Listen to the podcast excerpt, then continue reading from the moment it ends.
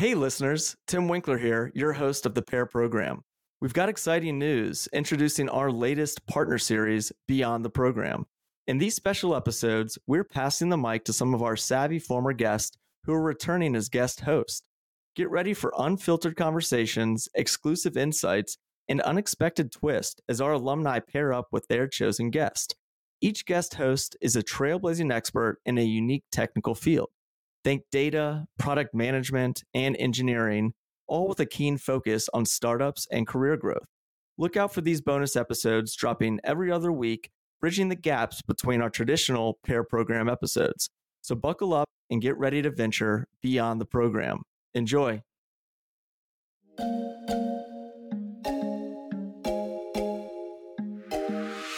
Welcome to CTO Wisdom. My name is Eric Brooke.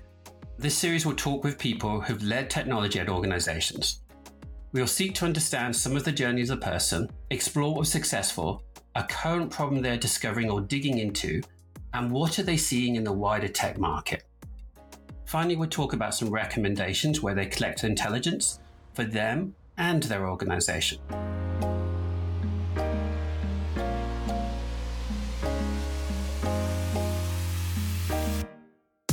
To welcome to Cat Miller, um, who I'll be chatting with today. Hey, Cat, could you give me an intro to yourself? Yeah, absolutely. Uh, thanks, Eric. So, my name is Cat Miller. I am CTO of Flatiron Health. We are a health tech company that seeks to improve and extend lives by learning from the experience of every person with cancer. Um, we're about a 1,200 size company. Uh, and in 2018, we were acquired by Roche. So, we're now a wholly owned subsidiary of Roche Group. Cool. Could I ask how many engineers you have at the moment? Yeah, so of that 1,200, about 400 are tech um, or tech in some fashion. Uh, probably 250 of those are traditional software engineering, and the rest are uh, security, IT, data science, um, those kinds of flavors of roles. Thanks, Cat. Um, so let's talk a little bit about your journey to your executive career. Tell us. So, um, I guess how I got into technology in the first place was a bit by accident. So, I feel like I've been falling into roles my whole life. Um, you know, as a math person, and so I went to school for math um, and uh, decided that math wasn't fun and ended up in technology. Uh, for a long time, I didn't want to be a coder. I was like, ah, oh, seems awful to have to code all day, which is ironic because now it seems like it would be actually really fun to code all day. Um, and then I, I, was in a number of startups. So my my path has been startups and healthcare startups.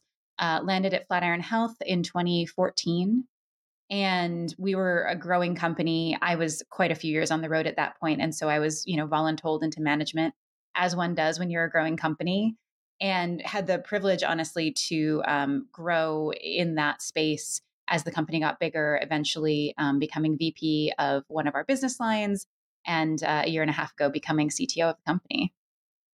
Cool. Thank you for that, Cat. What would you say is a difference between, say, non exec role, so the director role, versus an exec role, say the VP or the CTO roles that you've both done? Well, it's interesting. I actually thought that um, the CTO role would just be like the VP role, but bigger. Um, as a VP, I probably had 120 people under me, and I felt like, you know, what's the difference? 100, 400. Um, and I actually feel like those are really different roles. Um, I think that uh, things that I care about a lot more now than I did then. I think a lot about budgets. Um, it's not sexy, but it's real. Kind of the buck stops with me. I think a lot about like aligning different parts of the company. Certainly, that's part of the role at different levels. But I think this the, the extent to which that is a primary part of my job has shifted. Um, some of it's about just being a good team member to the rest of the exec team. So being a thought partner, and working with them on projects.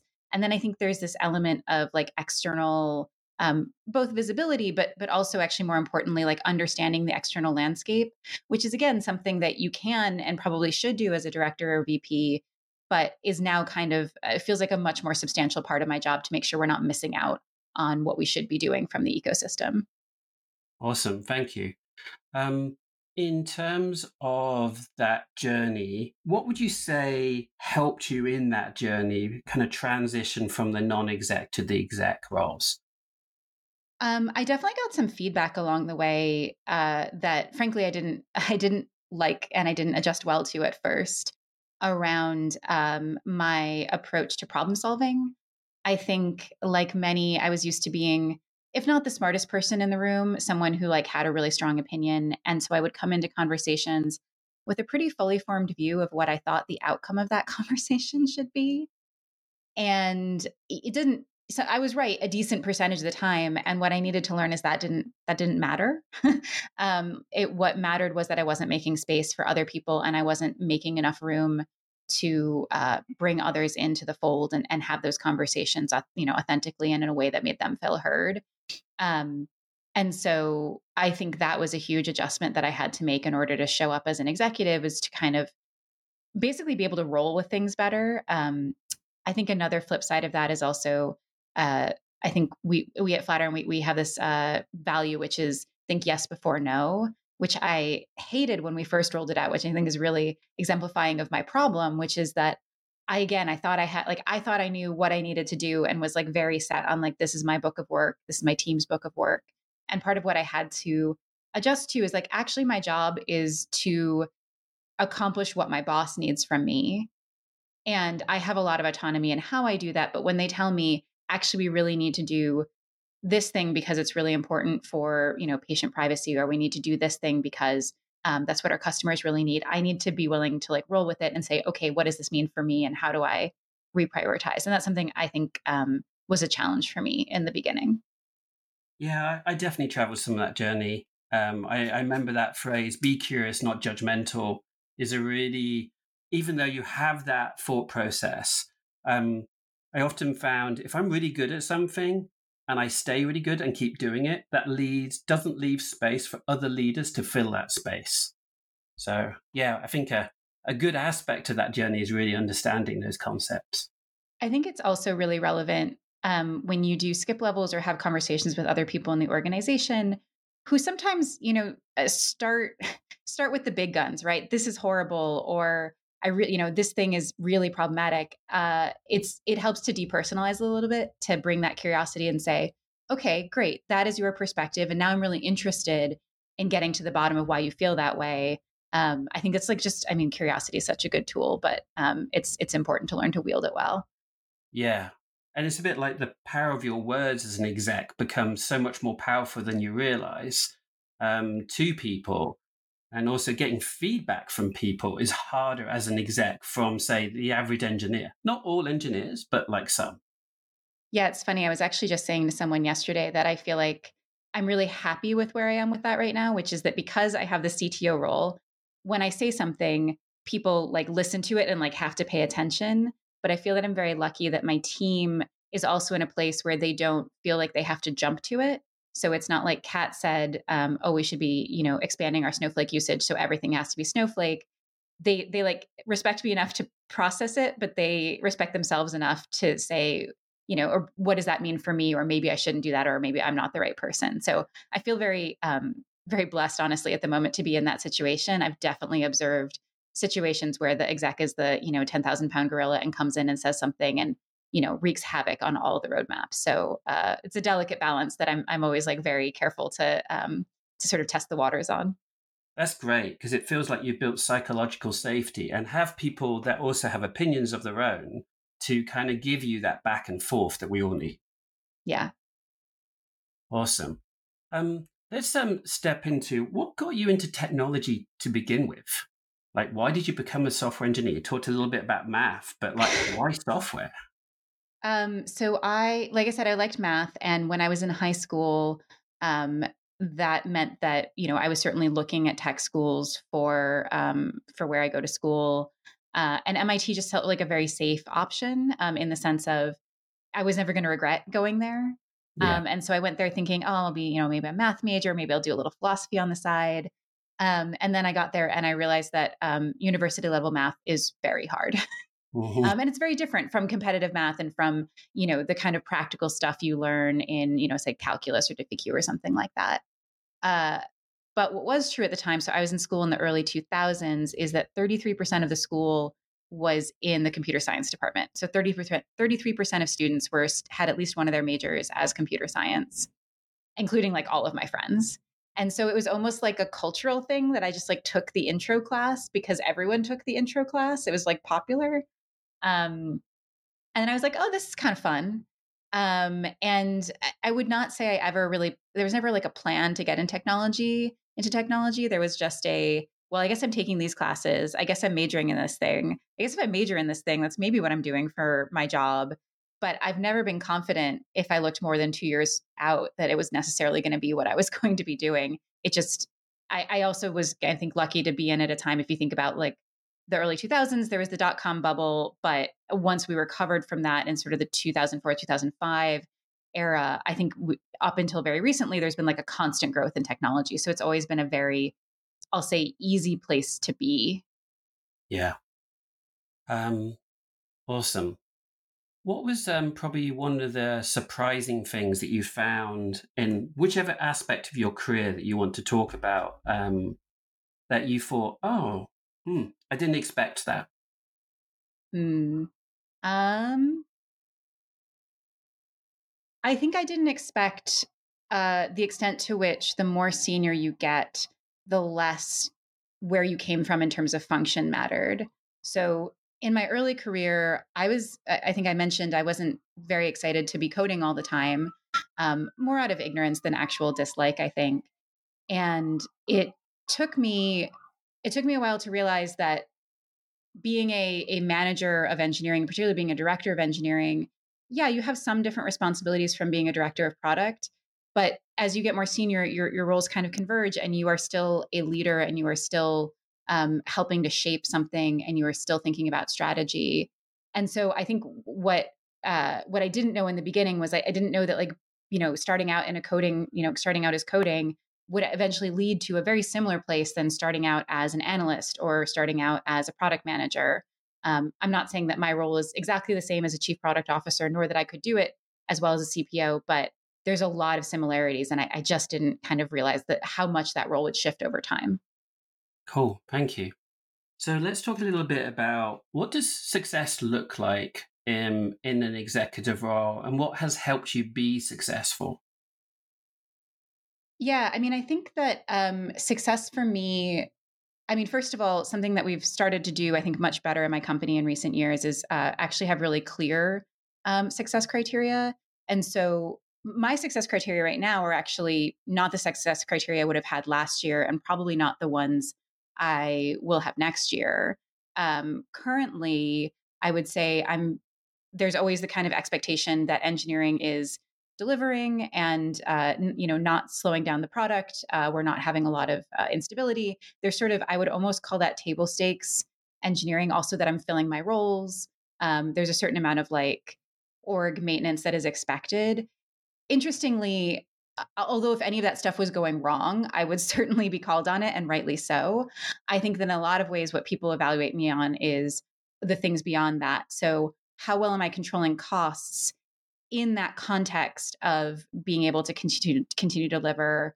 Um, and you know, a project that I and I think many CTOs have have embarked on this year is, for example, how are we making sure that we're not missing the boat on generative AI? So when something new and transformative comes out, how do we enable the entire business so the tech org but also the non-technical parts of the org um, how do we help them kind of ease into to using that um, and so those are my success criteria you know this year I, you know next year will maybe be similar but i think that those criteria could easily change over time with the shape of the business and what the business needs yeah, so I, I, hear you. So you're talking about that, like actually your success is based on what does the business need, based in the economy the the business is in, um, with the progression of technology, which is consistent.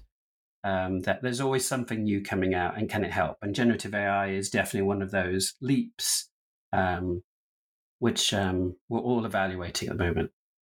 Um, how do you know your team is being successful? Well, I might say being successful and healthy are like related but different. So I might talk about both. Please. Um, you know, my team being successful, to me, this is kind of back to tech doesn't slow down the business or tech is enabling the business. I have never found metrics that I find perfect for this. To some extent, the metric I like is are the managers and do the and, and the product managers especially do they feel like we're moving quickly like if i ask them how fast does your tech team you know move and i give them like three options like average below average or above average like are they above average um, or at least average. So there's a certain amount of um, I think very much art to that, um, and sort of sense of like wh- how difficult are the problems and how fast are they kind of moving through them? How fast are they unblocking?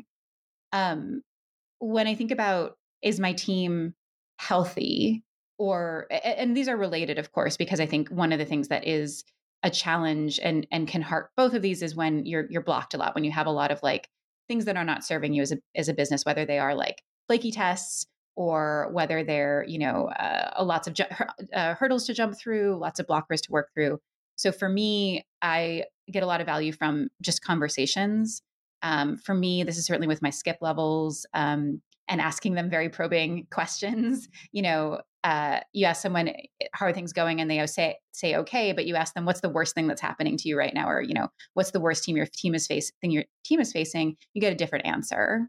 Mm-hmm. um, so i like using really uh, provocative questions that force someone to tell me what the worst thing that's going on is i also i have a chief of staff i have an hrbp who uh, it's nice to have other people who will sort of funnel me sentiment um, you know that other folks might feel more comfortable to approach them or let them know what's going on and obviously they're not going to um, you know remove anonymity, anonymity from those people but they will tell me sort of the you know what they're hearing on the ground. So i i some people talk about walking the halls i think in a hybrid or remote world we're really not talking about that but i i do think it's um, leveraging every conversation i have to get a sense for how are things going how are people feeling like what's what's the mood in the room cool I really like the the balance of success and health because um, obviously that also feeds into retention.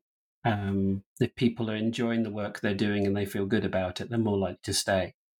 Um, would you say so? In terms of success and health, how would you interrelate performance inside that as well? I've definitely seen uh, success be hampered by performance. And I mean success, obviously, at an individual level, but also at a team level. And so, uh, something that I, I, definitely think has shifted for us uh, in the last year or so is a real focus on particularly leaders, um, managers, but also, I think, especially directors, saying you are accountable for how well your teams are doing and how how like successful they are, how, what their what their pace is. Um, I think what's interesting about that is uh, direct, you know, directors sort of definitionally have a number of teams under them.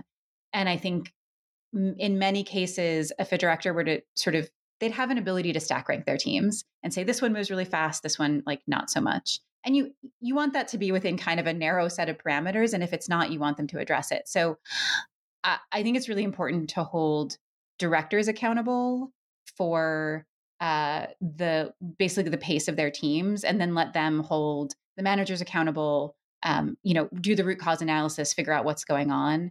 In some circumstances, it really is like the thing they're doing is really hard, or the technology they're working in is really hard, or we haven't given them upskilled them in the things they need to be working in. You know, this team is working in React for the first time, so of course they're slow. Um, I think that's all the stuff that you can find out on the ground that that I can't know from a from a ten thousand foot view. But if I hold my directors accountable to it, and my VPs hold my direct, directors accountable to it, like that's I think been the sweet spot of of of that sort of like performance um, accountability. Awesome, thank you. Um, so, is there something that you're trying to figure out at the moment, or something you're kind of delving into that you would like to talk about? Yeah, so I think where we are as a company, um, we've been around for over a decade. I've been there for over nine years. And like I said, my background's in startups. And so I've been through this company as a startup for a lot of years. Uh, we were acquired, but we were acquired as a wholly owned subsidiary and told and given sort of the advice like, keep doing what you're doing. Like you're on a good path. Um, we want you to expand your reach. And there's a there's a set of incentives for a, for a startup for someone uh, for a company that is you know pre IPO or looking to be acquired, which is really about speed and getting as big a market as possible, and not so much, at least historically, on unit economics. Um, and I think you know this story may change uh, given everything that's happened in the last year, but I would say very much historically, you see companies like Uber and others like burning money, but they have like really high customer growth, they have really high revenue, and that's what folks are looking at. So we were in that stage for a long time.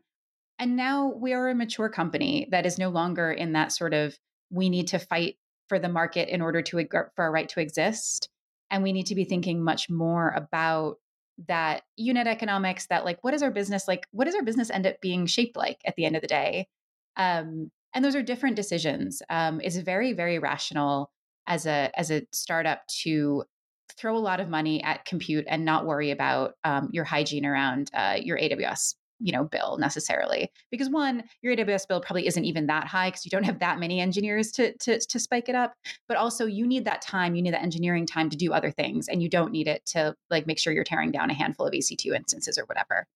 Um, i'm i'm being like different people will have different philosophies on this and i'm not saying there's a right or wrong. I'm saying that is a a, a type of thing that happens and, and your mileage may vary as to what what's happened in any particular startup but at some point that all comes home to roost when you realize that you have spent years with that sort of attitude or that sort of philosophy, which again may have made a lot of sense.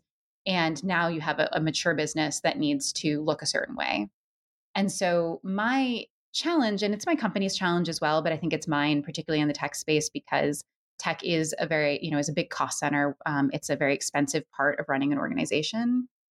Is really how do we make that transition from uh, having things that are hard to maintain or things that maybe weren't built with longevity in mind into a place where i mean one there's less frustration like i think i talked about cost but i think frustration is is an interesting cost proxy in that when people are blocked they are not being productive um, so how do we smooth the paths make it easier have more robust systems and technology at a, at a lower cost point per, per revenue like per dollar of revenue.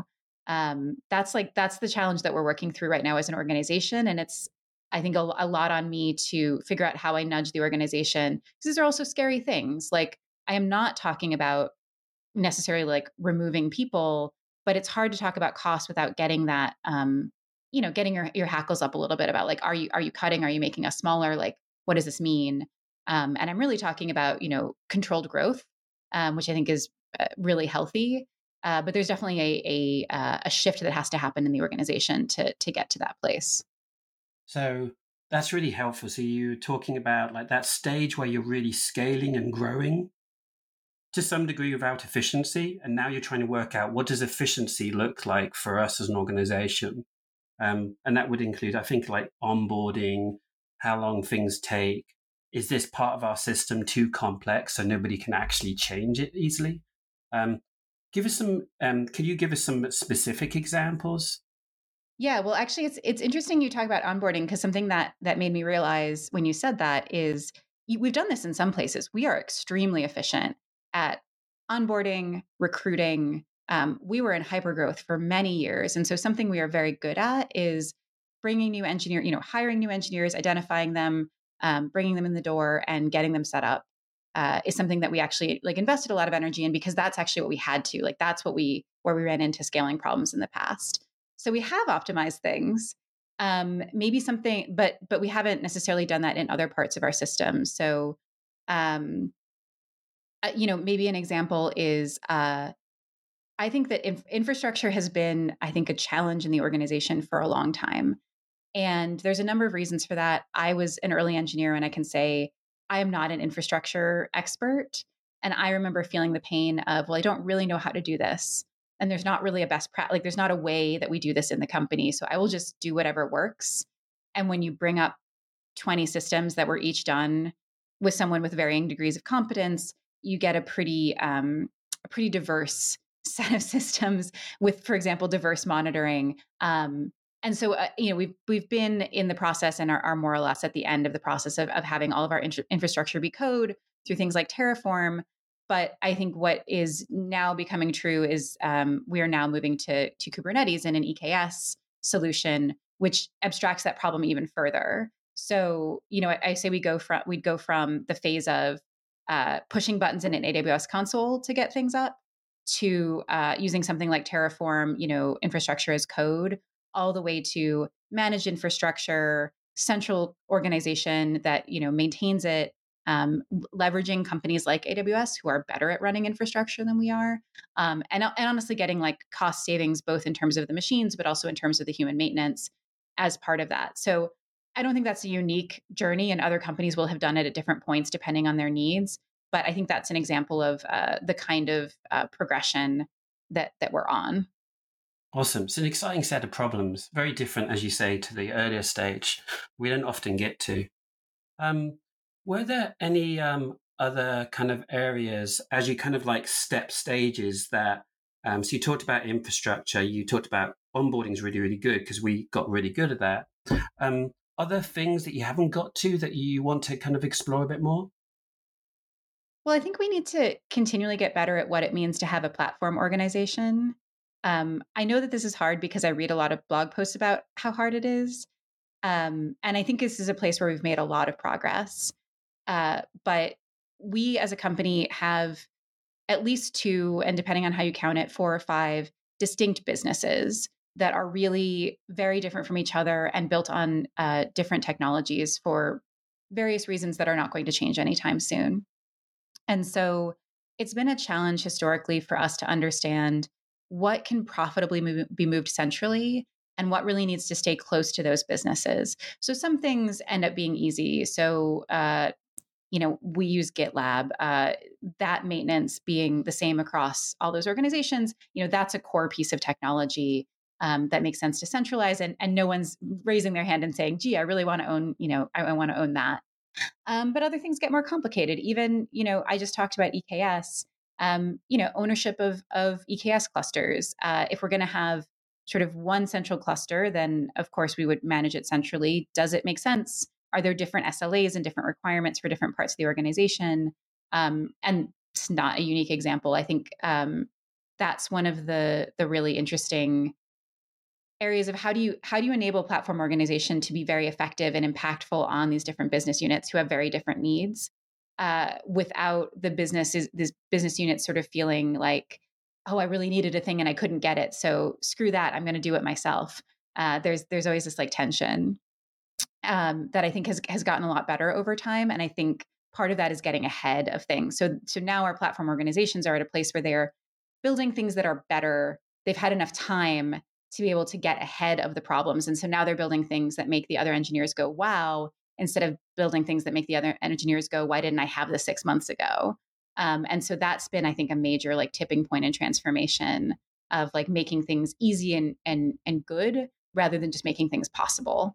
Um, so that's been a pretty like exciting evolution and one I think we very much need to continue and think about again what things belong centrally and what things belong, you know, very very close to the teams that are using them. Awesome, thanks, Cat.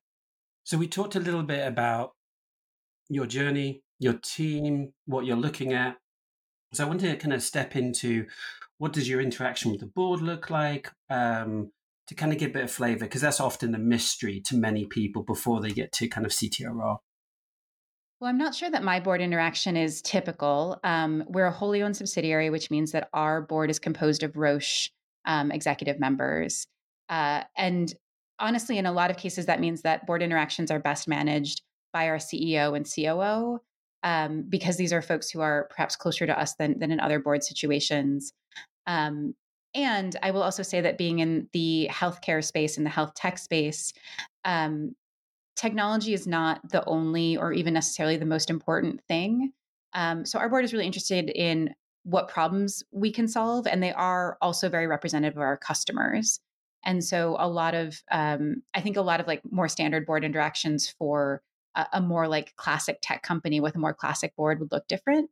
Um, but but often I'm I'm you know observing or or um, just kind of being aware of what's going on and, and making sure I'm clear on what are the constraints we're operating on. Um, you know, really ingesting that sense of what is the context, um, but letting the CEO or COO kind of take the lead on you know financial reporting and other things.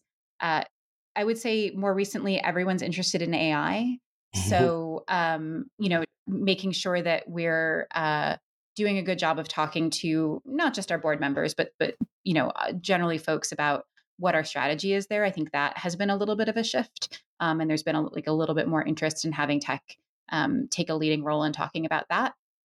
Um, but I think this is the, so. What I what I take from that is that this is the thing that will shift depending on you know where the risky parts of the organization are or where the, the focus areas of the organization are um, but i think we're very lucky to have obviously very friendly um, board who who's very close to our business awesome thank you Cat.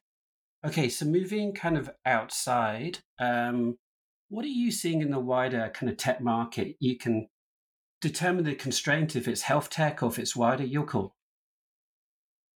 Um, I mean, in the wider tech uh, market, I mean, this is not new information. Definitely there's a slowdown. And I think this focus on efficiency that I'm talking about is being felt more broadly. I certainly see it in startups that I'm um, advising or around, around their run rate and other things. So um, I also think that, uh, you know, engineer salaries have been going up substantially for the last 20 years. And I've always wondered how that will end. I'm not saying that it's ended, but I do think that this has put a renewed pressure on um, what what do you need a software engineer to do or what do you need like a really expert engineer to do and what can you do in other ways?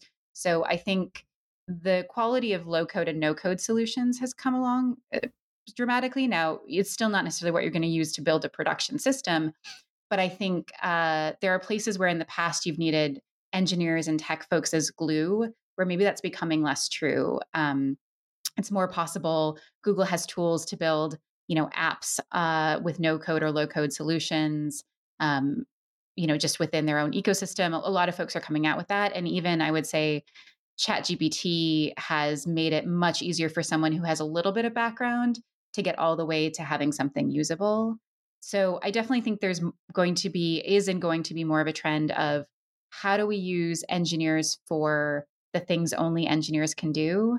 And how do we kind of shift um, shift other kinds of work sort of down to or you know sideways to other functions or other types of humans closer to the closer to the business stakeholders to be honest it's it's a, it's a good direction.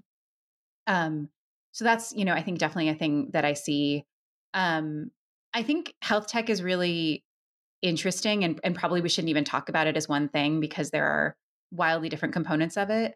I definitely see a dynamic where um, there's a there's a decent number of, of companies that uh, sort of started with a like tech enabled play.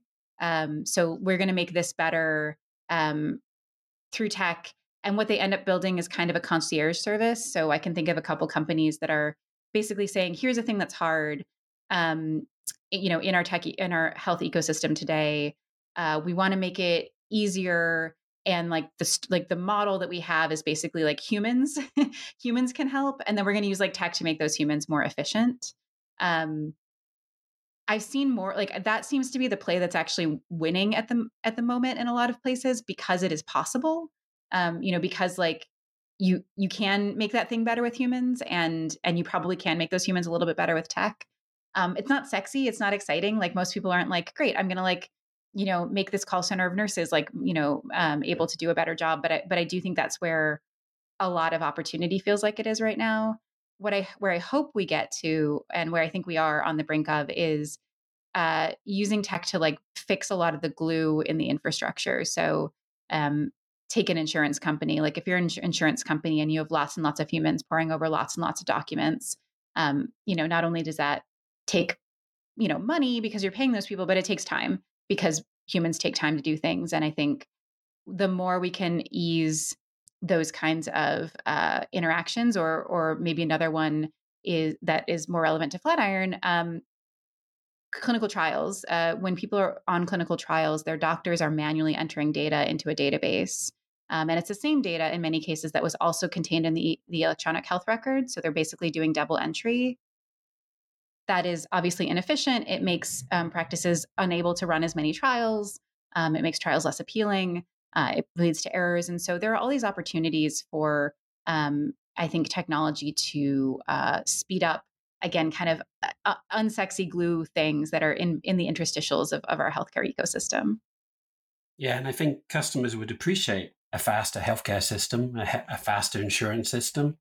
Um, absolutely. Um, thanks for that, Cat. Um, so let's talk about what's helped you grow um, or helps you grow and scale as you've traveled your journey? Like, what are the things that um, you would think were helpful for other CTOs or VP of engineerings or directors with ambitions to become exec? Um, it's interesting how I was thinking about like books that I've read that really resonated for me. And I realized that the book that's been resonating for me lately is actually a book I read seven or eight years ago, which is called Switch. It's by um, Chip and Dan Heath, and it's How to Change Things. Um, and I read it, like I said, quite a while ago. But the thing that sticks with me is this idea of looking for bright spots. So when you want to drive change, it's very hard to go from zero to one. And also, unless you are like deeply enmeshed in the problem, your solution may not make any sense. Um, and so, what you want to do instead is look for bright spots in the organization. Um, and that idea I use on a daily basis at this point. Um, and it's funny because when I first read it, I was like, yeah, that makes sense, but it didn't. It didn't feel like it was part of my DNA. Like I didn't think this is a book that I'm going to then be referencing, you know, a decade later. And so uh, I think, first of all, that specific book I think is great.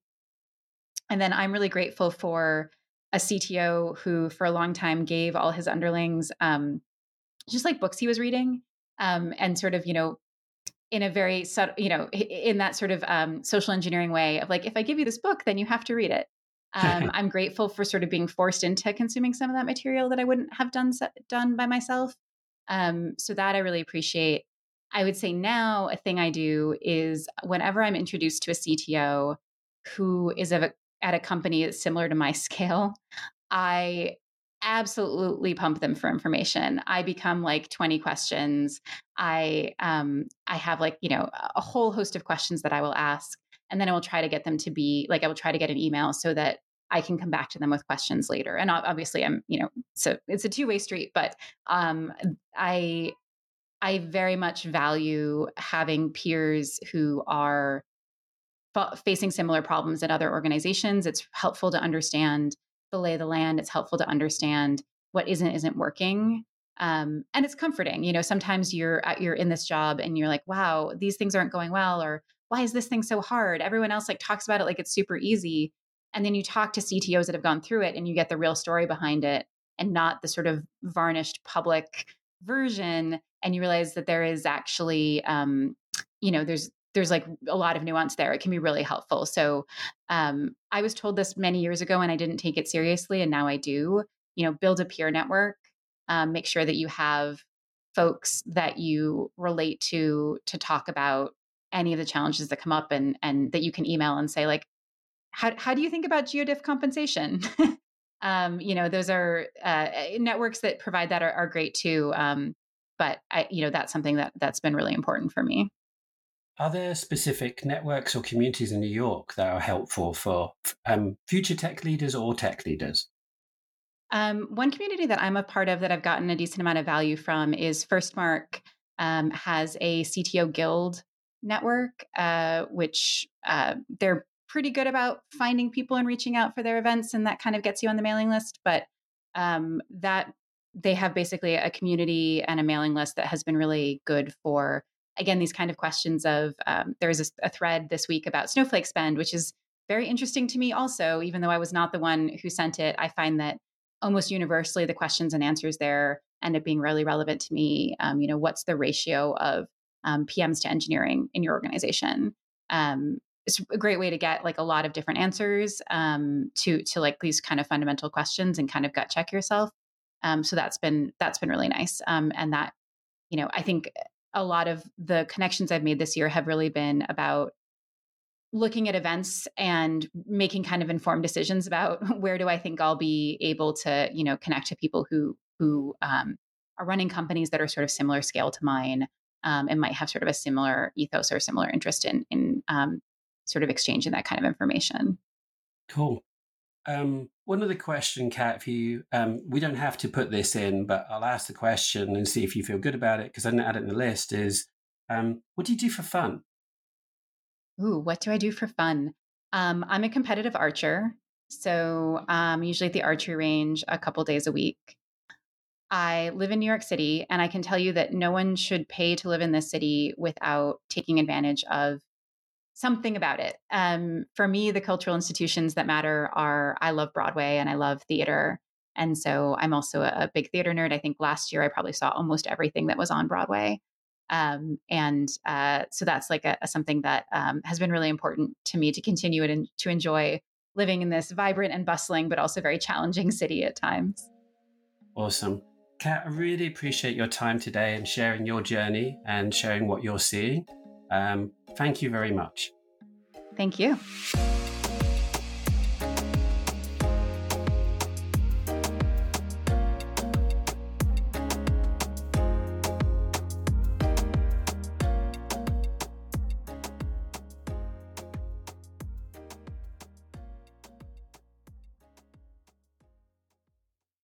Calling all startup technologists. Have you ever dreamed of hosting your own podcast but don't know where to start? Well, here's your chance to shine. We're thrilled to introduce Beyond the Program, our exclusive mini series, and we want you to be a part of it. As tech leaders and mentors, you'll get the exclusive opportunity to become a guest host right here on the Pair Program podcast. Share your expertise, insights, and stories with our audience of startup focused technologists. Excited? We knew you would be. To be considered, head over to myhatchpad.com backslash contribute, fill out a brief form, and submit it our way. Let's co create something amazing together. Don't miss this chance to elevate your voice and expand your personal brand. Visit myhatchpad.com backslash contribute.